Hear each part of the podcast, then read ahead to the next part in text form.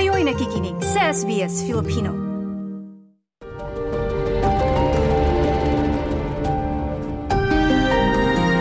Kasama ko ngayon dito sa Philippine Consulate General sa Melbourne para sa book launch ng Engaging Isolated Communities in Disaster Preparation and Communication in the Philippines.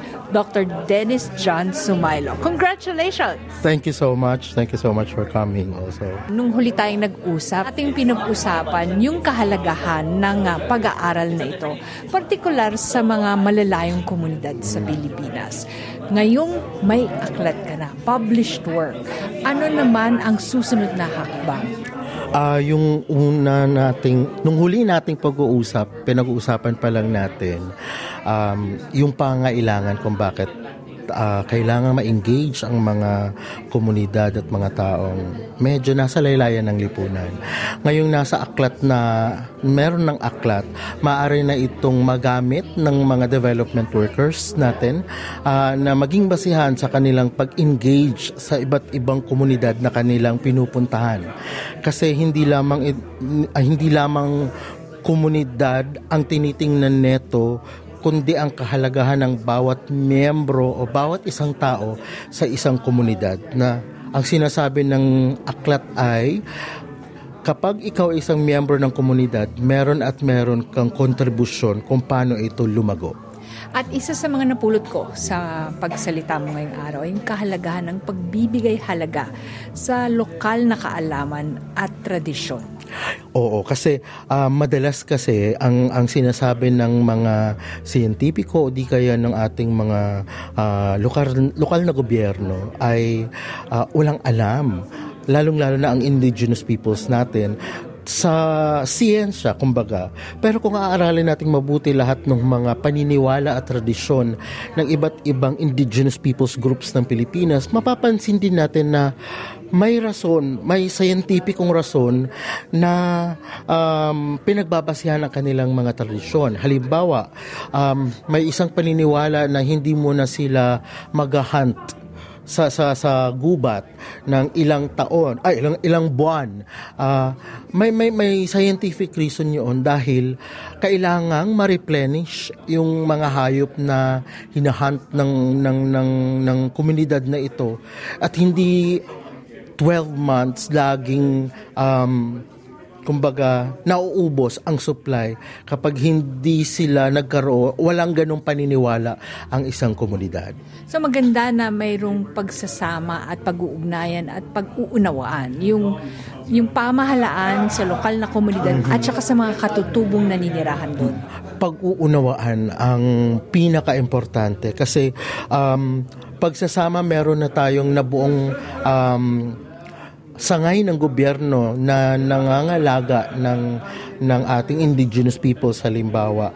Uh, alam na din ng pamahalaan kung ano ano ang mga iba't ibang tradisyon at paniniwala ng bawat grupo. Pero hindi pa nito naaral uh, at napakinggang maigi kung ano-ano ang mga tradisyong ito na maaari palang makatulong din sa kung paano patakbuhin ng pamahalaan hindi lamang ang lokal na lugar o komunidad kundi ang bansa nakaka-proud dahil nabanggit nga kanina ang pag-aaral mo na yan ay hindi lamang sumanga o nagbunga ng mga pagsisikap sa Pilipinas sa pagpapabuti sa disaster preparedness, kung hindi pati na rin dito sa Australia. Yes, uh, uh, matatandaan na nung pandemic, uh, nagkaroon ng isang malakas na lindol uh, dito sa Australia, dito sa Melbourne. Uh, hindi ako nakakamali, 2021 ata yaon.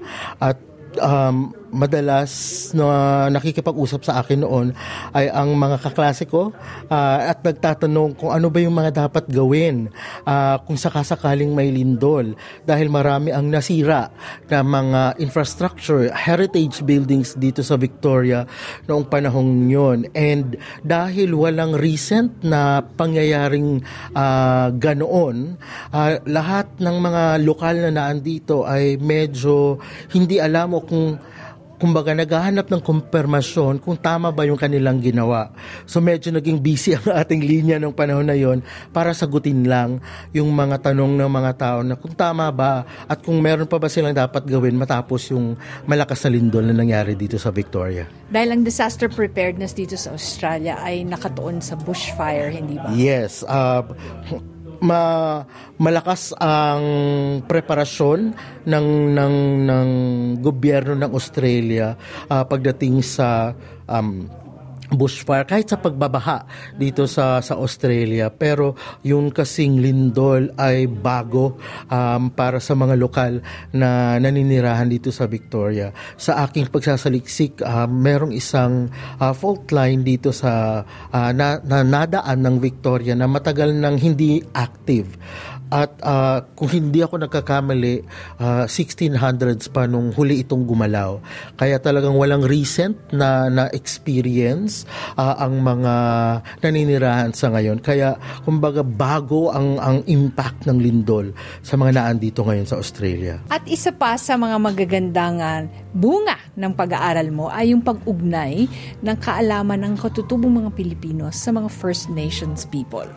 Opo. Um, naandito po tayo ngayon sa sa Melbourne kasi uh, naging representante po tayo ng Universidad ng Pilipinas sa isang workshop na inihanda ng University of Melbourne on indigenous knowledge systems kasama ang iba't ibang universidad ng Pacific Rim Universities. So, uh, magkakaroon po ng isang ugnayan kasama ang iba't ibang mananaliksik uh, sa mga universidad na ito tungkol sa indigenous knowledge systems at nakapagsalamuha po tayo sa iba't ibang communities dito sa Victoria at yung mga nakatira din sa New South Wales na nasa boundary din po ng Victoria. At yan ang pagpapalawak ng pag-aaral na yan. Yes, uh, kasi kung mapapansin din natin yung Murray River ay kadalasan uh, uh, umaapaw din at naaapektuhan lalo yung mga komunidad na nakatira malapit dito.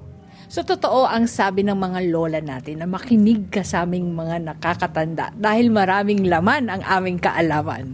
Hindi po masamang makinig sa nakakatanda. Meron at meron po tayong mapupulot.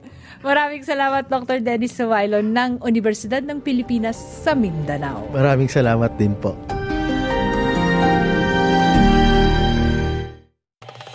Nice yung bang makinig na iba pang kwento na tulad ito?